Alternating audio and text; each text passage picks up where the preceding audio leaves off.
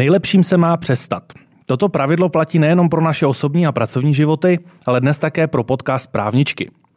Vážené právničky, milí právníci, protože kdo jiný než právníci by nás poslouchal, jsem Jaroslav Kramer a vítám vás u závěrečného dílu první sezóny podcastu Právničky.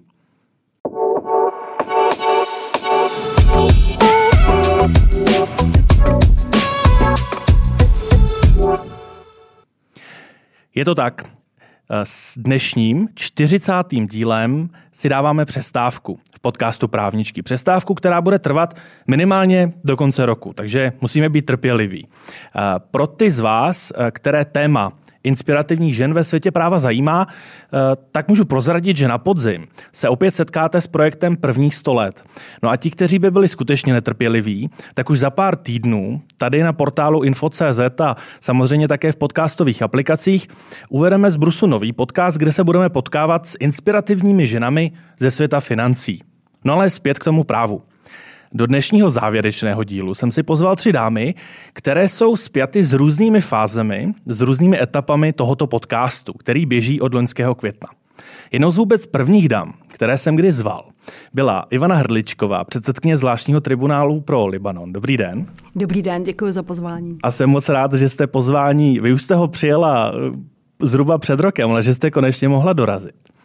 Eh, dáma, kterou jsem oslovil zhruba v polovině podcastu někdy kolem přelomu roku, eh, ale kterou už také dlouhodobě sleduji. A shodou okolností v té době byla na velmi zajímavé zahraniční stáži, tak také přijala pozvání. Je to Alžběta Krauzová z Ústavu státu a práva Akademie věd České republiky. Dobrý den. Dobrý den a děkuji za pozvání. No a ta poslední fáze a poslední etapa, eh, ta se týká dámy číslo tři, kterou jsem poznal a potkal teprve před necelým týdnem, ale hned na první dobrou mě zaujala a ohromila a jsem rád, že si našla čas a přišla. A je to Adéla Gajdová, advokátka z advokátní kanceláře Urbášek Partners. Dobrý den, moc mě těší a děkuji za pozvání. Dámy, ještě než se budeme věnovat eh, těm vašim etapám, díky kterým eh, jste nemohli třeba přijít dříve, eh, tak bych se v kontextu toho úvodu rád zeptal, jestli patříte k těm, které jsou dobré v uzavírání určitých etap, ať už pracovních či životních. Jestli jste ty typy, kteří dokáží vidět ten cíl, uzavřou a jdou s klidem dál. A začnu u Ivany, protože té se blíží uzavření velmi významné profesní, ale i životní etapy. A to právě na zvláštním tribunálu. Děkuji. Tak já myslím, že to je, že to je vlastně životní a profesní eh, vývoj, abych, abych, abych tak řekla, kdy člověk si dá nějaký cíl, který se třeba v průběhu, v průběhu i mění, eh, k tomu směřuje ty své aktivity a eh, stejně tak jako zahájení nějakého toho projektu nebo činnosti je stejně důležité, nebo minimálně stejně důležité to správně uzavřít. Eh, takže bych řekla, že ano, ale samozřejmě je tam řada, řada výzev po té cestě, které, které třeba překonávat. Um, patříte k těm, kteří se skutečně těší na to, až eh, podobný velký projekt, a já bych to označil jako velký projekt, to, že uh, vedete zvláštní tribunál pro Libanon, uh, tak těšíte se, nebo spíš převládá ten smutek? Smutek určitě ne, ale ta cesta toho tribunálu, protože tribunál je zvláštní s nejenom názvem, ale vlastně i, to, i tím svým mandátem, byla, bych řekla, určitým způsobem trnitá. A takže já jsem před dvěma lety jsem přijala různá opatření k zvýšení efektivity a podobně. Takže e, já to beru, že to dokončení bude a částečně už je, proto to vlastně to vůbec můžu zmínit, e, nějakým způsobem dosažení toho cíle, což beru velmi pozitivně. Takže smutek určitě ne, ale není to tak, že bych se těšila, že vlastně to je odškrtnutí čárky, ale beru to jako etapu, která, která soustředím všechno na to, aby vlastně to bylo, bylo úspěšné uh, završení, bych tak řekla. to, jak to máte vy? Patříte k těm, kteří, když eh, dokončují nějaký velký projekt, dokončují nějakou akademickou práci, eh, tak to umí skvěle uzavřít, těší se na ten výsledek a na nové výzvy? A nebo patříte k těm, kteří by si v tom komfortním módu ideálně rádi užívali nadále? Nevím, jestli to můžu nazvat komfortním módem, ale vlastně můj život, eh, profesní život se odehrává po projektech, kdy vlastně několik projektů jde zároveň a já se vždycky snažím zachovávat si tu kontinuitu, kdy byť některé pro, eh, projekty končí a jiné začínají, tak vlastně ta moje specializace se prolíná všemi těmi projekty. Takže nemám ani často pocit, že něco končí a něco nového začíná, protože se to spíš tak krásně přelévá. Ale samozřejmě mám vždycky radost, když se mi podaří dokončit článek nebo uh, nějakou jinou, uh, něco, co považují za hotové, nejenom článek, ale třeba kapitolu, uh, podcast a podobně. Takže se těšíte, až skončíme tady s podcastem. ne, to jste si špatně vyložil. Adelo, patříte k těm advokátům, kteří se těší, až za klientem zavřou dveře a bude hotovo? Já myslím, že, že už postupem času se mi daří, že ne. Že my ty klienty máme rádi, spolupracujeme s nima a ten vztah je takový, že nás baví jim pomáhat, nebo mě baví jim pomáhat. A asi teď jsem přemýšlela jako to uzavření a pak mě vlastně došlo, že každá ta kauza, každý ten problém toho klienta, i když mu řeknu, musíš se s tím vyrovnat, nebo nejde to, nebo půjdeme tady, je vlastně takové malé uzavření, ale platí vlastně to, že se to přelíná. Takže vy jako skončíte jednu kauzu, jeden spor, ale berete si z toho nějaké věci do dalších kauz. A nám jich běží samozřejmě menší, než tady kolegyním, ale spousta jich souběžně. Takže a jo, někdy mám pocit zmaru, že vlastně všechno je rozjeté a nic nekončí. A někdy je mi líto, když to třeba končí, jakože se vás, míchá se pocit třeba, že končíte velký spor narovnáním, což je super, ale nemohl jste třeba u toho soudu prosadit tu svoji argumentaci. Jo, tak je to takový jako Já předpokládám, že pocit zmaru známe asi ve všech našich profesích. Je to tak? Setká se, setkáte se s nimi na Akademii věd někdy? Určitě často vědci mají ten problém, že uh, si říkají, co vlastně ta moje práce znamená. Já si tady dělám nějaké právní analýzy, píšu si je v podstatě do šuplíku, čte to skutečně někdo a vlastně je potom nádherné vidět, když třeba nějaká vaše myšlenka se prosadí v zákoně nebo do nějakého politického dokumentu a prosadíte nějakou hodnotu. Ale nemýváme často takové štěstí, že se nám to povede. Já bych se vrátil k tomu úvodu, kdy jsem zmiňoval, že u dvou z vás uh, nám trvalo delší dobu najít ten společný termín. Tak jaký jste měla, Ivano, ten poslední rok, uh, kdy jsme domlouvali tu vaši účast? Předpokládám, že z části dost lockdownový, z části dost uzavřený, odtažený od Česka. Je to tak? Ano, ten lockdown určitě, nebo vlastně ta pandemie zasáhla do života určitě každého z nás. Pokud se týká tribunálu, tak my jsme vlastně 10. 10. března nedávno eh, odvolací senát, jehož jsem také předsedkyní, vynesli odvolací rozsudek v tom hlavním případu eh, tribunálu atentu, atentátu na bývalého libanonského předsedu vlády Rafika Haririho, kdy to byl, to byl vlastně velký, velký bod eh, zlomový, kterým vlastně se ten tribunál blíží ke konci. A odvolací senát změnil rozsudek, rozsudek prvního stupně, uznal na vinu další vlastně dva obžalované a to je zvláštní řízení, takže řízení o trestu teď v současné době pokračuje a velmi, ve velmi krátké době bude to řízení celé dokončeno. Takže, takže ten rok vlastně probíhal v době příprav toho odvolacího řízení, což bylo velmi náročné. A potom také v, určitých eh, jaksi eh, vyjednávacích pozicích ohledně eh, existence a financování tribunálu, což je jedna z takových zvláštností mezinárodních ad hoc tribunálů, způsob jejich financování a vlastně podpory, podpory k přežití a dokončení. Je to to role, která vám vyhovuje, nebo ji berete jako nutnost, jako nutnou součást té své pozice jako předsedkyně tribunálu? Tak já jsem vlastně soudkyní byla jmenována v roce na konci roku 2012 toho tribunálu a e, v roce 2015 jsem byla zvolena předsedkyní a současně předsedkyní odvolacího senátu. A vlastně s tou funkcí předsedkyní tribunálu e, přišlo, e, přišlo mnohem, přišla další, další práce a další role, kterou jsem O většině z nich jsem samozřejmě věděla, spoustu z nich jsem si neuměla představit, protože ty problémy se také vyvíjely po cestě. Eh, je to, je to nesmírně zajímavá zkušenost, která mě zcela pohltila, bych tak řekla. Je to, je to kombinace právní, což je zcela právní, je pochopitelně ta role předsedkyně odvolacího senátu.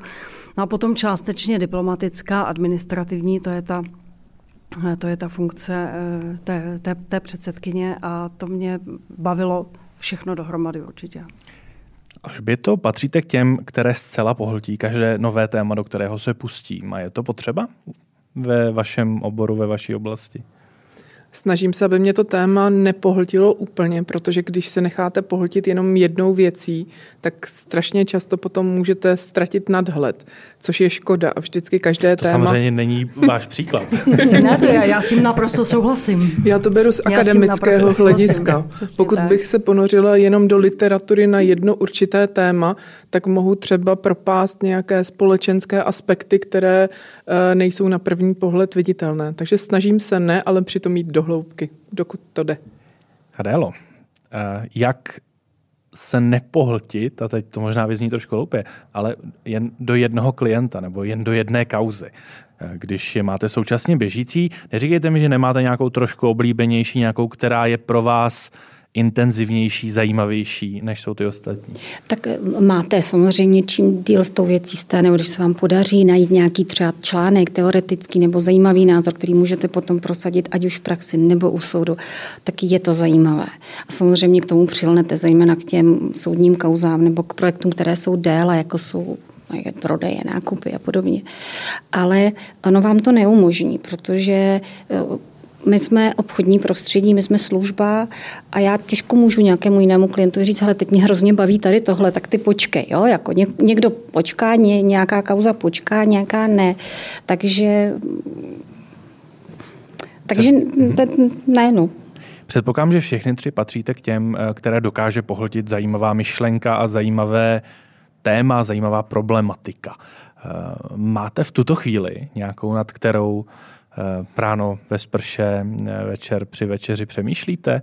Je teď nějaké téma, které vás provází od rána do večera? Až věc se tady usmívá, takže předpokládám, že vy teď takové téma máte.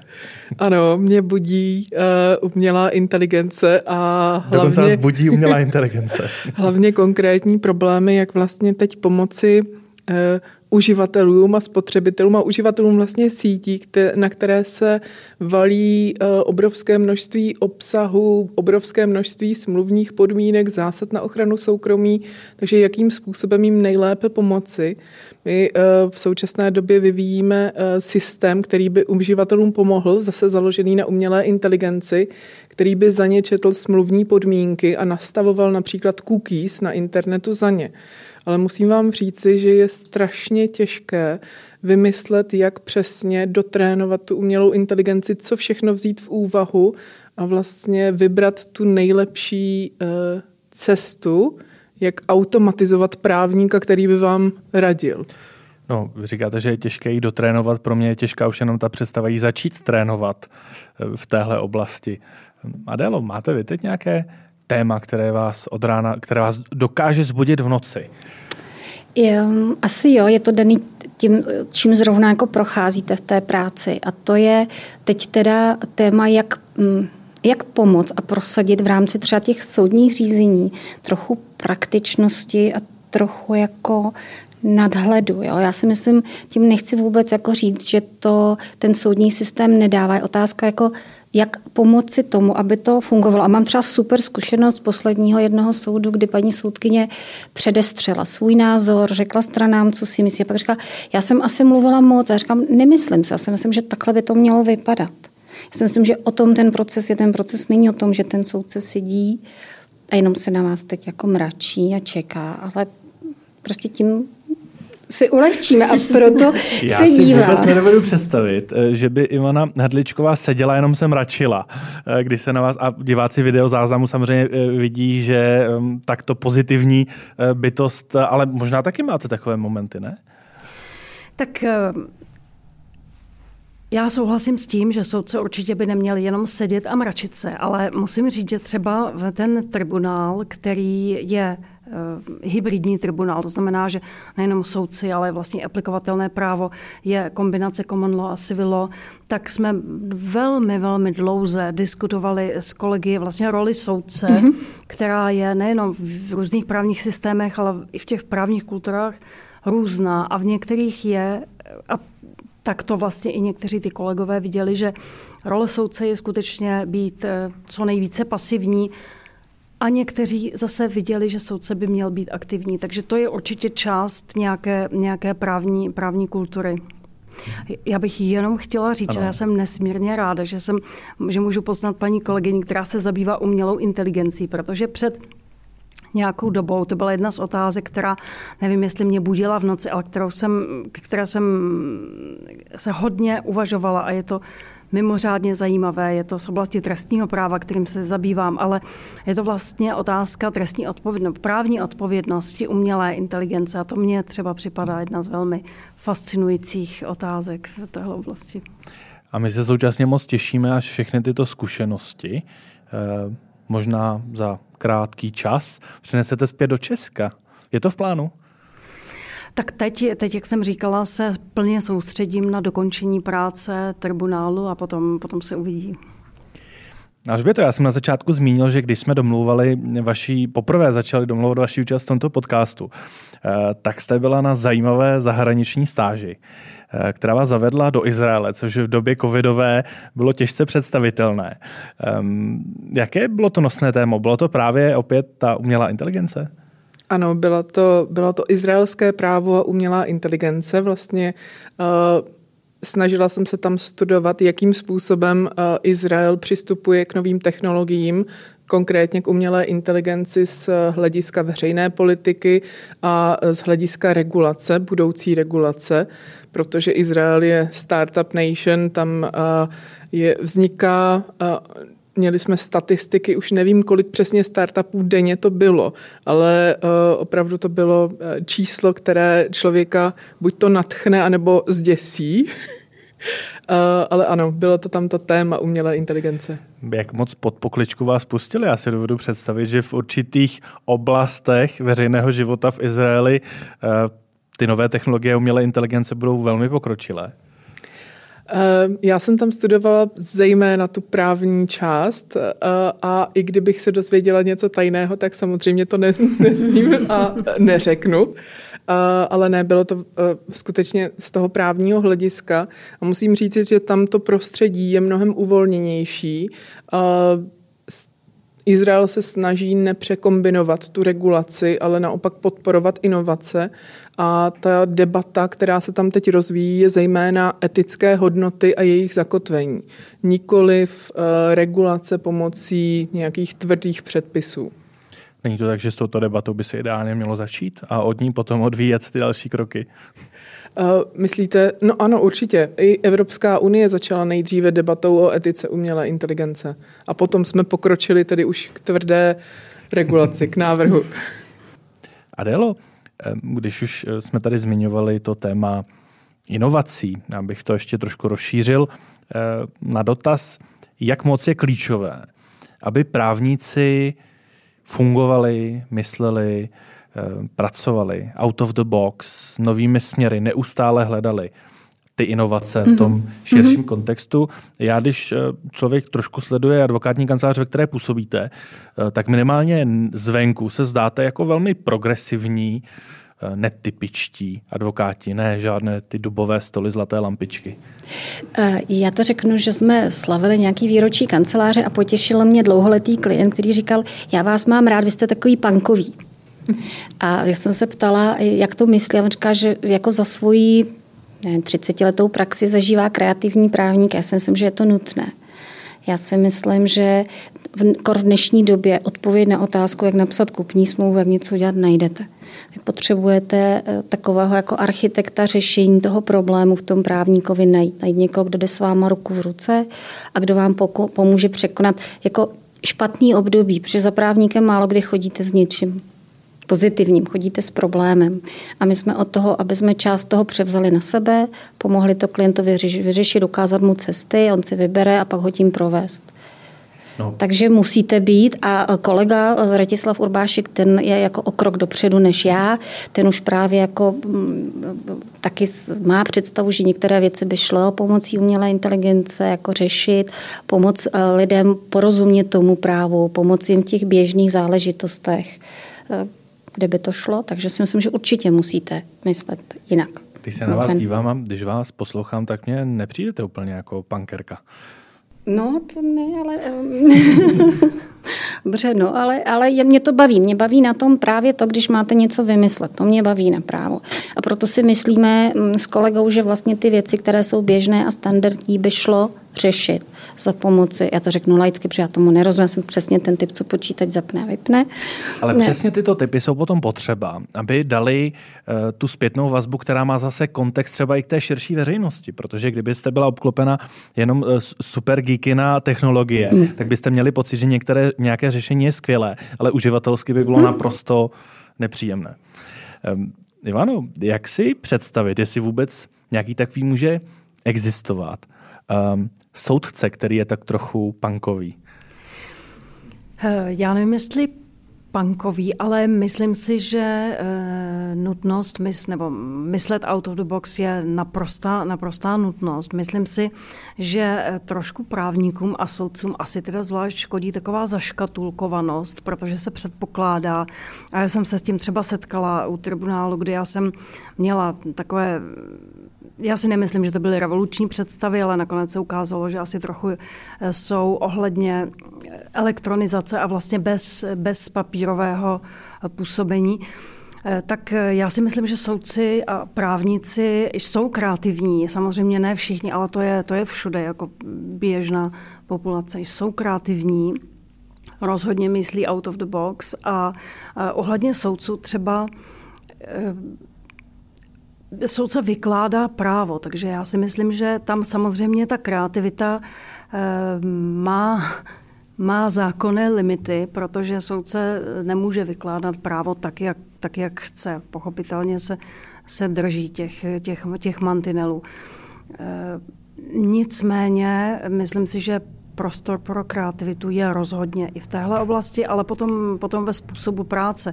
Eh, například v podávání nebo komunikování prostřednictvím odůvodnění rozsudku veřejnosti, aby to bylo nějakým způsobem snadno sdělitelné a pochopitelné, co, co ten soudce nebo ten senát chtěl říct. No a to není otázka úplně umělé inteligence, ale já bych moc doufala, že vlastně se to také posune a posouvá k nějakému, eh, k nějakému eh, méně, méně papírovému, méně byrokratickému způsobu, protože si myslím, že, že to vlastně podněcuje potom to kreativní myšlení, že to spolu souvisí. My jsme shodou v jiném podcastu, který jsem natáčel ve stejný den jako tento řešili. Eh, aktuálně se nastavují pravidla eh, v souvislosti s ESG tématikou, hmm. Eh, takže by bylo skvělé, kdyby to nebyly no, nová další byrokratická silně zatížená pravidla, ale ta představa, že by k tomu nedošlo, je docela těžká. Dámy, řadíte se k lidem, kteří jsou vnímáni jako optimisté?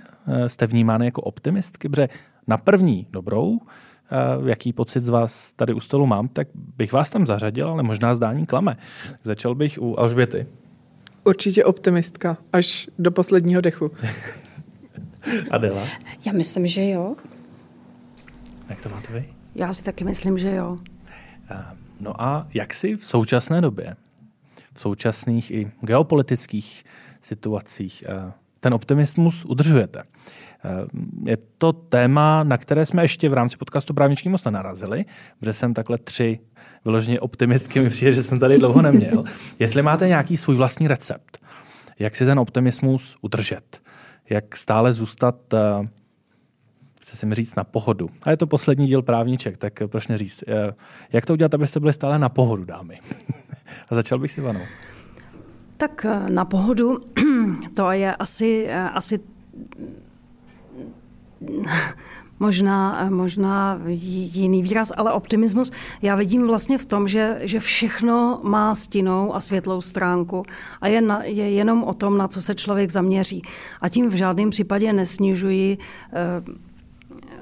spoustu věcí, které patří do té stinné stránky, ale když se člověk zaměří na tu stinnou stránku, tak pak prostě vidí problémy všude. Když se zaměří na tu pozitivnější, tak pak si myslím, že je schopen nalézat, eh, nalézat eh, ta pozitivnější řešení nebo pozitivní věci jinde. Například v pandemii a rozhodně tím vůbec nechci snižovat závažnost té situace a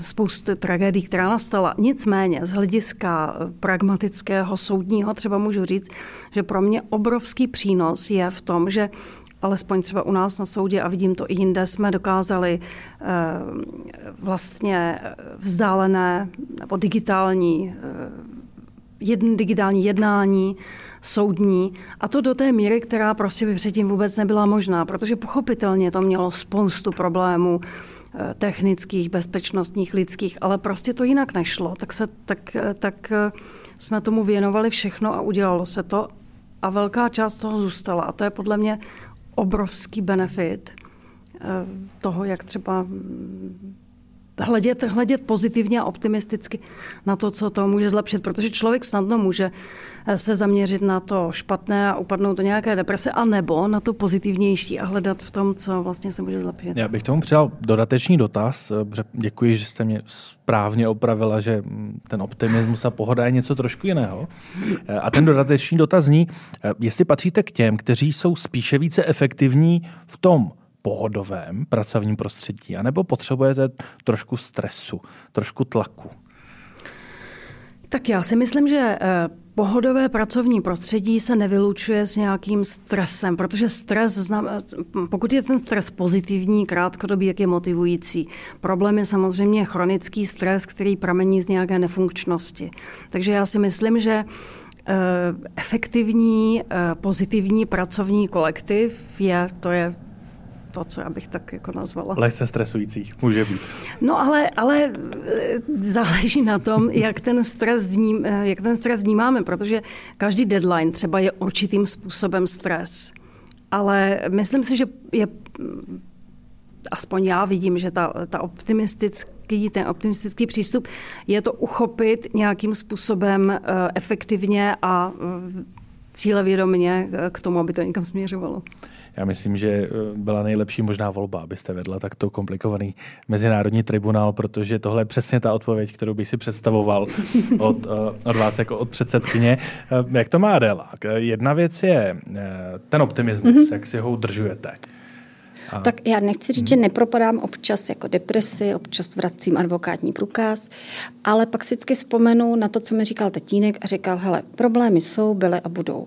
Jsou takové, které se dají řešit, pak se o to máš pokusit a možná to nevíde. A jsou takové věci, které přijdou, se kterými nic neuděláš a s těma se prostě musíš naučit nějak fungovat. No a tím pádem jako stýskat si můžeme, ale nikam nás to neposune nikoho. Takže takhle nějak si to a udržu. to pohodové pracovní prostředí nepředpokládám, že byste budoucím koncipientům slibovali při pohovoru, že v advokaci je čeká pohodové, klidné, je, Ne, my jim to prostředí. slibujeme, my, my jim dáváme příjemné prostředí, to je přesně to co tady říkala uh, paní doktorka. A to je to, že to prostředí, které je příjemné, je tím, jak spolu působíme, jestli nutíme, aby byly 8.30 nebo 8.45, jestli mají pracovní dobu, anebo je to o tom, že víme, co chceme a jdeme ke společnému cíli všichni. To je spokojený klient u nás. Ten stres já vnímám přesně a u nás jako typicky v advokaci je deadline prostě. Je soudní lhuta, to je nejhorší, že? To prostě tam jako, to, a to už dneska je zase dobře, že máme datové schránky, protože když jsme měli ty faxy a ten stres, když jste stál v ten poslední den lhůty v 11 hodin v noci u toho faxu a čekali, jestli to projde na ten soud, tak ten už dneska nezažijou.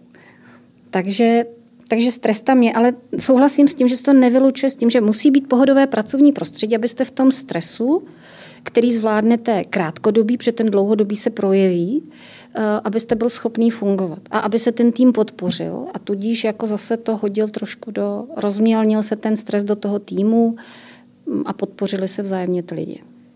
Alžběta už měla spoustu času. Eh, rozmyslet si odpověď na tyto dvě otázky.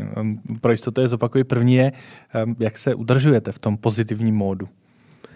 Optimistickém, já, ano, optimistickém. Já souhlasím s tím, co tady říkala paní soudkyně a často si připomínám anglickou frázi where the focus goes, energy flows. Takže to, na co se soustředíte, skutečně uh, uh, způsobí, jak, jak se budete cítit. Takže uh, jsem nedávno vlastně po covidu, kdy jsme všichni byli doma takový uh, vydeprimovaní, už se nám nikdo nechtěl zůstávat doma, tak jsem s partnerem zavedla to, že každý večer před spaním si povinně řekneme, co krásného, tři krásné věci, které na tom dni se udály. A, a i když se třeba neudálo nic zrovna extra krásného, tak se snažíme jako uh, přeformulovat i něco třeba, co bylo špatného, do toho pozitivního. A já jsem právě, když jsem odjela do Izraele, tak jsem si založila sešitek a každý večer jsem si psala, co hezkého se mi stalo. A postupem času jsem zjišťovala, že ta moje nálada se ještě více zlepšovala, takže v tom pokračuji a myslím, že i to mě udržuje v tom optimismu. Pravidelní posluchači podcastu Právničky možná už tuší, že teď z mé strany přijde pochopitelně dotaz. Bože. Které tři pozitivní věci, a ne, ne, nebudeme to vztahovat na dnešek, protože teprve po obědě, ale v tomto týdnu vás potkali. A, tak e, včera jsem se například vrátila z Budapeště, Zjistila jsem, že je to naprosto nádherné město, kam se chci vracet, protože jsem tam dosud nebyla. Další velice příjemná věc byla přednáška a workshop, který se tam pořádal, kdy jsme skutečně došli k velice zajímavým závěrům. A ta třetí věc, tento podcast. Děkuju. Stejný dotaz padne za chviličku i na dámy, ale já jí dám čas popřemýšlet, protože ty si nevedou. Eh, ten notýsek a eh, ten dodatečný dotaz se týká stresu. Ano. Eh, patříte k těm, kteří ve stresu jsou nejvíce výkonní? Záleží na úloze, kterou mám zpracovat. Třeba ve chvíli, kdy mám psát nějaký uh, akademický text, tak na něj potřebuju, tak potřebuju vědět, že nemám lhůtu a že se do něj mohu absolutně ponořit. Ale potom, když už se v tom textu plácám a nemohu se jako rozhodnout, jestli tohle je správné nebo ne, tak ta lhůta a ten velký stres mi pomůže udělat to zásadní rozhodnutí a řeknu si, tak teď už to musím rozseknout. Adelo, které tři pozitivní věci vás eh, v tomto týdnu potkaly?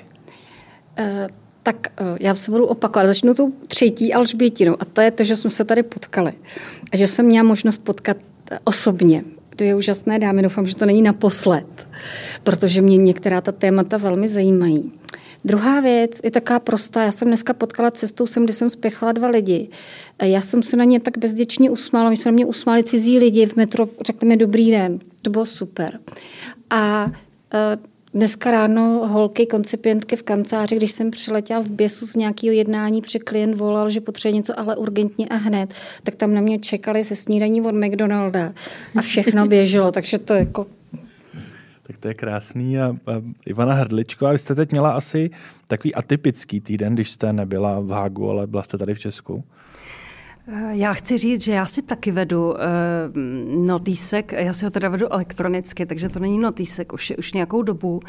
A když jsem, když jsem s tím začala, tak jsem, tak jsem si ze začátku říkala, že jsem uvažovala, to musí být něco jako wow, co bylo jako pozitivního, super, velká věc, ale pak samozřejmě jsem došla k tomu, že to tak vůbec není. Že vlastně ty pozitivní věci jsou, já nevím, že jsem zdravá, moje rodina je zdravá a vlastně žijeme v ve skvělé době. Eh, takže, takže ono to, to strašně pomáhá, když si člověk uvědomí, že vlastně těch pozitivních věcí, které bereme úplně samozřejmě, pro spoustu lidí samozřejmě jich není. Ale já bych se chtěla opakovat tím, že jsem nezmírně vděčná za tenhle podcast a to, že vlastně ty dvě dámy, já mám, přestože se vidíme poprvé dneska, tak já mám pocit, že se známe dlouho a jsou obě úžasné a že bychom tady mohli sedět hodiny a povídat si s vámi chopitelně taky, protože jste Vy úžasní. jste to zvládli bez mě. Ty podcasty, ty podcasty které děláte, si myslím, že, že jsou super. Potom, potom to, to zdraví si každý den připomínám, že opravdu jsem vděčná za to, že jsem zdravá, moje rodina je zdravá a než jsem šla sem, tak jsem vlastně eh, potkala, potkala člověka, kterému jsem nějakým způsobem pomohla. On mi tak poděkoval a mi to přišlo, že vlastně ten svět je hrozně hezký. A je to, je to vždycky o tom, na co se člověk zaměří. Následující dotaz nebudu pokládat, protože bych chtěl rozbít tuto příjemnou náladu. Ale mnohdy k optimismu patří to, že eh, jsme schopni si možná mnohem lépe nějaký neúspěch vysvětlit i v kontextu toho, že nás někam posune. Eh, taková pravidelně nepravidelná rubrika tohoto podcastu je neúspěch, který mě pomohl formovat.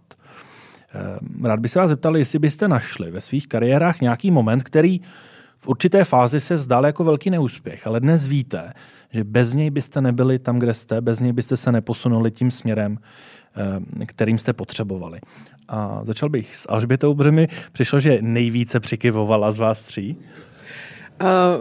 První věc, na kterou jsem si vzpomněla, tak to bylo moje první doktorské studium, které jsem neúspěšně ukončila. Uh, tehdy ze zdravotních důvodů a bylo to pro mě osobně vnitřně velké zklamání sama za sebe z toho, že jsem eh, trpěla spoustou problémů, se kterými jsem se nedokázala vyrovnat. A i následně to poznamenalo mé další studium, protože jsem měla neustále ten pocit viny a říkala jsem si, mám vůbec na to, mám pokračovat, není to zbytečné. A potom jsem si uvědomila, že to velké selhání, které jsem považovala za velké selhání, mi podařilo objevit v sobě skryté síly. Podařilo mi, nebo umožnilo mi rozebrat sama sebe, zjistit, kdo skutečně jsem, jestli to opravdu chci nebo nechci, jestli ta akademická kariéra je pro mě pravá a postupně jsem se tím prokousala, bylo to opravdu, uh, všichni trpěli se mnou, ale musím říci, že nakonec mě to posílilo a jsem vděčná všem, kteří mě tou cestou provázeli, tolerovali, měli se mnou velkou trpělivost a nakonec se to podařilo. A současně to už dnes můžete vyprávět s úsměvem na tváři. Ano. Adélo, našla byste nějaký moment, ale nemusí být některá velký, může to být i jsou, malinký moment. Určitě jsou to, když se budeme bavit profesně, určitě je to každý takový jako Eh, třeba jednání, i malý jednání, který jako zjistíte, že se vám úplně nevyvedlo, že to vždycky si přehráváte potom to jednání, ať už soudní nebo nějaké obchodní, jak jste měl fungovat jinak. A z každého se poučíte, že máte třeba víc mlčet, víc poslouchat někdy. Eh, takže určitě každé, každá taková věc. A určitě samozřejmě i ten způsob výkonu advokacie, protože já jsem začínala jako student, pak koncipient, pak jako advokát tam, kde jsem koncipovala. Pak jsem si založila s kolegou nákladové združení, pak jsem byla chvilku sama. A všechno to vás formuje a vede k tomu, že si v každém tom dalším, každé té další situaci už víte, co jste vy, jaký jste vy. A to se projevuje jak do výběru těch kolegů a způsobu vedení té kanceláře, tak vlastně se ukazuje i do výběr klientů že vlastně dneska já už vím, že pokud, že, že máme klienty, se kterými vnímáme svět stejně, eh, vnímáme stejně náhled na to právo i na ten obchod a pak nám to může fungovat. A že vlastně není selhání to, že s někým neumím fungovat, neumím, není tam ta, já nevím, jak to mám říct, chemie, nebo nefunguje to. A jsou zase jiní kolegové, se kterými jim to funguje víc, což není jenom vůči klientům, tam to umíte jako relativně modifikovat, ale třeba k lidem v týmu. Je, že protože jako vám odcházejí koncipienti, odchází vám studenti, prostě si nesedíte. Ale zrovna minulý týden jsme se potkali s naší bývalou studentkou a koncipientkou na vaší akci a vlastně bylo hrozně fajn. já jsem ráda, že se s váma můžu popovídat. Říkám, já s váma taky. Prostě měli jsme v nějaký okamžik. No trošku se klepala, když vás viděla no? přicházet. ne, ne. Dělám se Ale tak to je fajn, protože každý máme jiné představy a každý jako v tom životním když jsme udělali ty zkoušky, já jsem taky měla pocit, že to vím nejlíp, jak se to dělá, že ten můj advokát to jako by mohl dělat trošku jinak. Že? Jak to máte vy, Ivano? Dokážete přetransformovat ten neúspěch v něco, co vás potom dokáže pozitivně pohánět ku předu? Já jsem taky měla řadu momentů, kdy, kdy se mi nedařilo, nepodařilo se mi, co jsem chtěla. A několikrát jsem si i říkala, vlastně jsem si uvědomovala tu volbu, že buď se můžu zhroutit a litovat se, anebo teda nějakým způsobem to přetavit v takovou e, sílu, která mě popožene dál. A vždycky jsem to tak udělala, až jsem si někdy říkala, ale já bych chtěla, aby vlastně i úspěch byl takováhle ta síla. Takže myslím si, že to, že člověk se naučí se nevinit z nějakých neúspěchů a že vlastně každý neúspěch má nějaký důvod, který zase může být viděn pozitivně, tak to je, to je cesta. Je to, myslím si, že to je cesta. Že to není, že člověk si jednou řekne a pak už vždycky neúspěch vidí, že to je super. Ale je to cesta, kterou vidím. Jedna věc jsou mé osobní úspěchy, neúspěchy. Druhá věc jsou úspěchy, neúspěchy lidí, které vedu.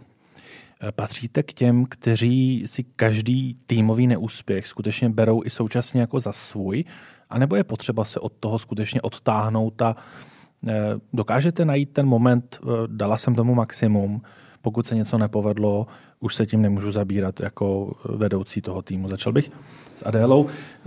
Je to o výchově budoucí generace právníků? Je to strašně těžký, protože jako tu odpovědnost máte vy a, a říkáte si, co jste mohl udělat jinak, aby ty mladí měli třeba lepší komfort nebo lepší přístup, jestli jste měl věnovat víc času nebo něčeho, ale pak musí nastat ten okamžik, kdy se odstřihnete, řeknete, věnoval jsem maximum. Jo.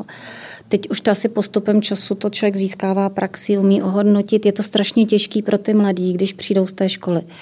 A oni vlastně je nikdo ne, neučí, nebo za nás určitě ne, aby věděli, že nenajdou stoprocentně správné řešení. Nenajdou tu odpověď judikatuře jednoznačnou vždycky, ani v tom komentáři a že vlastně jako je to pro ně strašně složité, protože mají přijít a neumí to, mají přijít s tím a odhadnout, jestli už tohle stačí a je to ta odpověď, nebo mají ještě dál bádat a do toho se v té advokaci do toho dává ten obchodní pohled, že prostě nemůžu 20 hodin nad tím strávit, nebo můžu, ale nemůžu to přenést na klienta.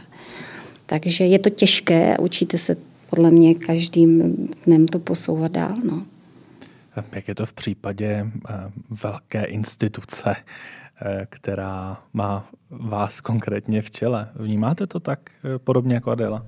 Určitě, určitě to tak vnímám, ale je to, je, to, je to samozřejmě, není to jednoduché. Já jsem vlastně na začátku i v tom nejbližším týmu, i v tom větším jsem si říkala, tak ideál, důležité je najít dobré lidi a ty nějakým způsobem motivovat a udržet. Ale ono to tak taky úplně není, protože lidé také odcházejí a já to jsem se, to jsem se vlastně naučila eh, podporovat ty, kteří chtějí odejít, protože mají nějakou jinou cestu, tak aby eh, získali co nejvíc zkušeností a současně také dali co nejvíce, ale potom to použili jinde. A to, to nakonec funguje. A když jsme vlastně před rokem měli takovou velkou finanční krizi v tribunálu, kdy nebylo zřejmé, jestli budeme moc pokračovat, smlouvy těch, eh, toho týmu, těch zaměstnanců byly, byly omezené na krátkou dobu bez nějaké záruky, že budou pokračovat, tak já jsem si říkala, že je vlastně velmi těžké je motivovat bez, nějakého, bez nějaké jistoty pro ně. Ale nakonec musím říct, že to dopadlo dobře a já jsem jim tehdy říkala, buď můžete propadnout nějaké depresi a říkat si, tak nemám jistotu a strávit čas, který stejně já nemůžu kontrolovat, tím, že budete hledat jinou práci, a nebo si říct, dám do toho všechno, dokončíme odvolání, získám super zkušenosti a bude se na to dívat pozitivně, protože ta energie, když je týmová, tak tomu pomůže. A prostě ta zkušenost se vám určitě vrátí. A většina z nich k tomu takhle přistoupila, takže, takže se, a myslím si, že to je, že to je záruka, nebo záruka, v podstatě záruka úspěchu, protože člověk sám těžko nebo nedokáže to, co když eh, to, co může vlastně tým, který, který pracuje na nějaké podobné vlně a má, má stejný cíl. Až by to u vás bych navázal tím tématem té týmové energie, protože mnohdy eh, v řadě eh, oblastí, na řadě projektů musí, musíte i fungovat v rámci týmu. Dokážete dopředu vypozorovat, že ta energie nebude úplně dobrá a je potřeba ten tým nějak upravit, změnit, modifikovat? A já v současné době vedu jeden tým s chodou okolností, protože Ale máme... Ten se bude funkční. máme problémy jako, jako všude jinde a já se zatím tu roli toho vedoucího typu stále ještě učím, protože ten náš projekt běží rok a kousek. A máme samozřejmě skvělé lidi, ale vypozorovala jsem, že vlastně ta dynamika týmu se neustále nepředvídatelně může měnit. A že ten člověk, který je jako ve vedení, tak musí dodávat tomu týmu právě ten optimismus. Už jak tady bylo řečeno, musí je trochu vést, motivovat a vlastně musí být tou osobou, která sama sebe musí zvládnout nejlépe. Naladit se, přijít tam a ukázat jim, všechno je super, i když máme problémy, nějak to dáme a vlastně potom ti lidé, je to takové nakažlivé, oni se chytnou a potom už jedou. Takže to je zatím moje zkušenost. Podepisuju, sám vedu menší tým a to být tím filtrem, který dokáže absorbovat tu negaci a pustit ven, pustit ven jenom to hezké, tak to je teda skutečně náročné a myslím, že i po podcastu nám oběma můžou dámy potom dát nějaké své osobní typy, jak to zvládat. Když už jsme lehce se dotkli toho tématu nastupující generace, jaké tři základní vlastnosti potřebují lidé, kteří ve vaší profesi eh, začínají, úspěšno, začínají kariéru, která by ideálně měla být úspěšná. A dodatečný dotaz je, jestli je většinově mají. A začal bych v té akademické sféře. Co jsou ty tři klíčové vlastnosti pro začínajícího badatele či badatelku?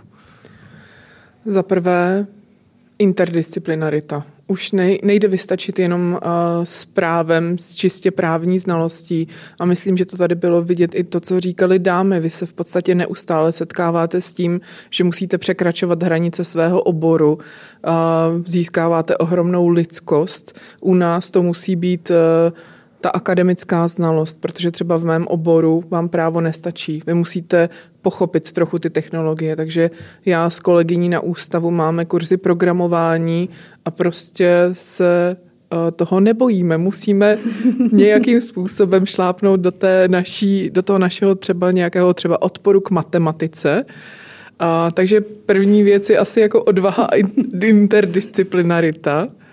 Druhá věc je uh, nadšení, určitě zápal, kdy prostě víte, že musíte přečíst tisíce a tisíce stránek a stojí před váma jako takovýhle štos knih a vy je musíte projít. Takže ta odvaha, uh, ponořit se a třetí, uh, asi nebýt jenom uzavřený vědec, který si sedí v té knihovně, ale jít mezi lidi a zeptat se, protože právo není izolované a byť jako sedíme v těch knihách, tak už jsme teď začali dělat ty empirické výzkumy a ptáme se lidí, líbí se vám to řešení, co bychom měli změnit.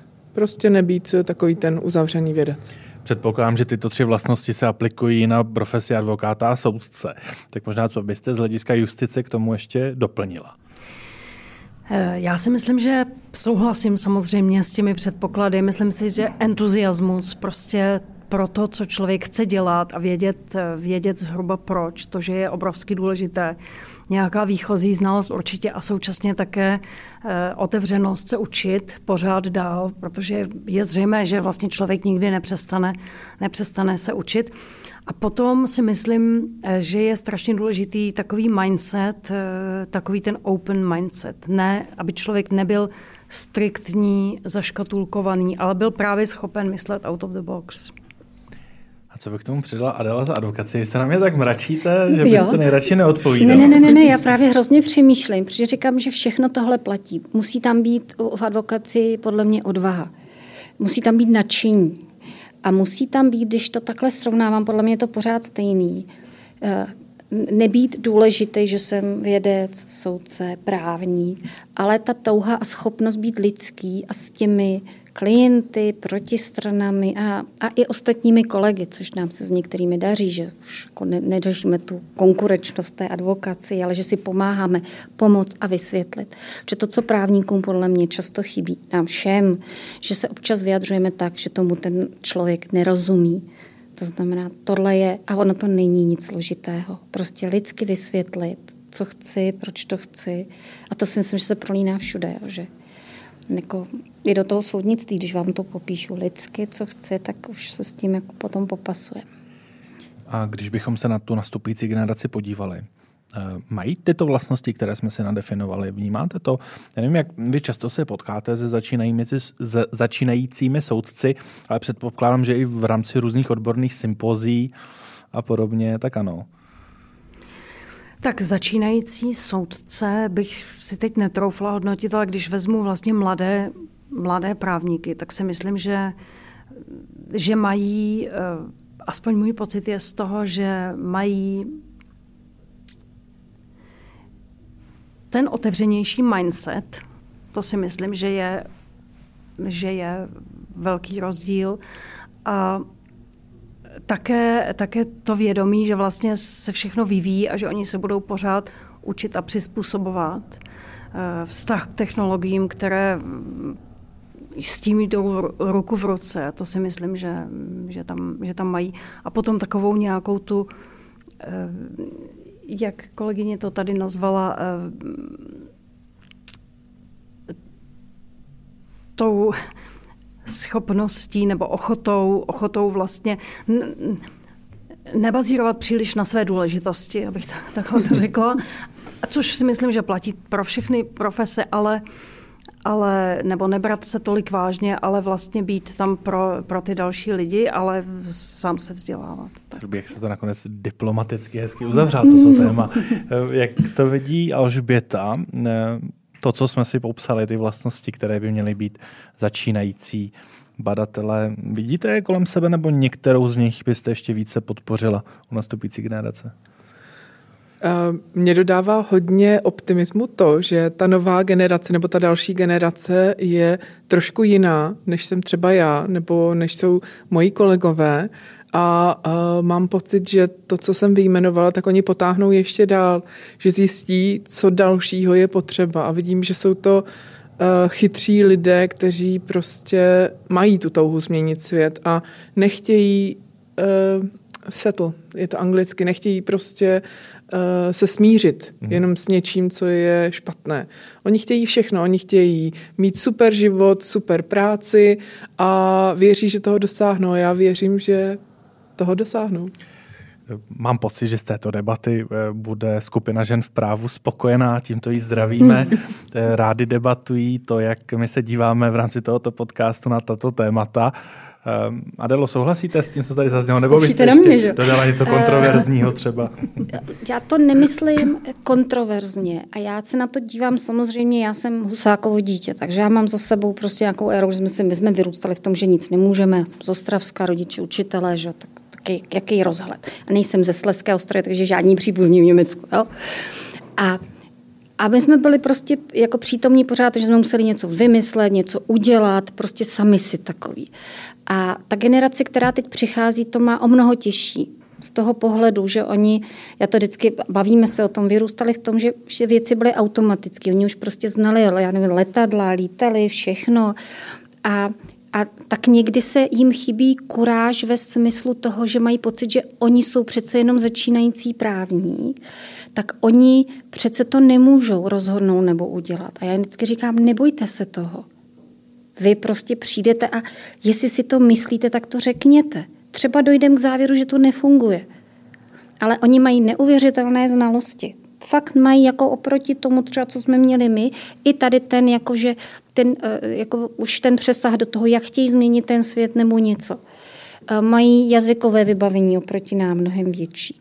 Ale nemají tady tu, jen jak to říct, takovou tu chudou touhu nebo tu, to, to, to se prosadit. Jo? Že oni se jako bojí, že přece jsou junioři. Někteří, někteří ne, někteří jsou zase draví třeba až moc, ale, ale prostě jsou šikovní. Jako, a, a myslím si, že se od nich máme i co učit, jako ve smyslu, že mi hrozně dávají v tom, to, co říkala Alžběta, myslet i na to, na to svůj život a na to svoje vlastní jako ne, ne, ne, ne, neuzavřít se jenom v tom právu, ale žít i jinak. Jo. A že super, že se ty dvě strany, my kterým říkáme, no ale my jako, já narážím teď na to, já jim to říkám v kanceláři, jim to ví, a vždycky říkám, holky, prosím, za nás to nebylo. Oni se vždycky hrozně smějou, že jo. A takhle si o tom vykládáme, co bylo tehdy, a oni vždycky říkají, to my jsme ještě nebyli na světě. A, a říkám, no jo, no. A takhle si prostě, o tom to je podle mě, ale musíme si to předat. Že?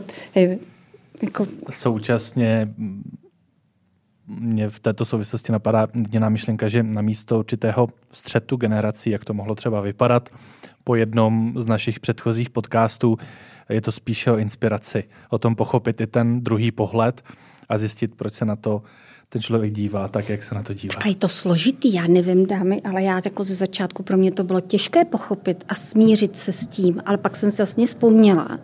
A můj partner mi říkal, ty jsi jak babička, ta taky říkala, co my.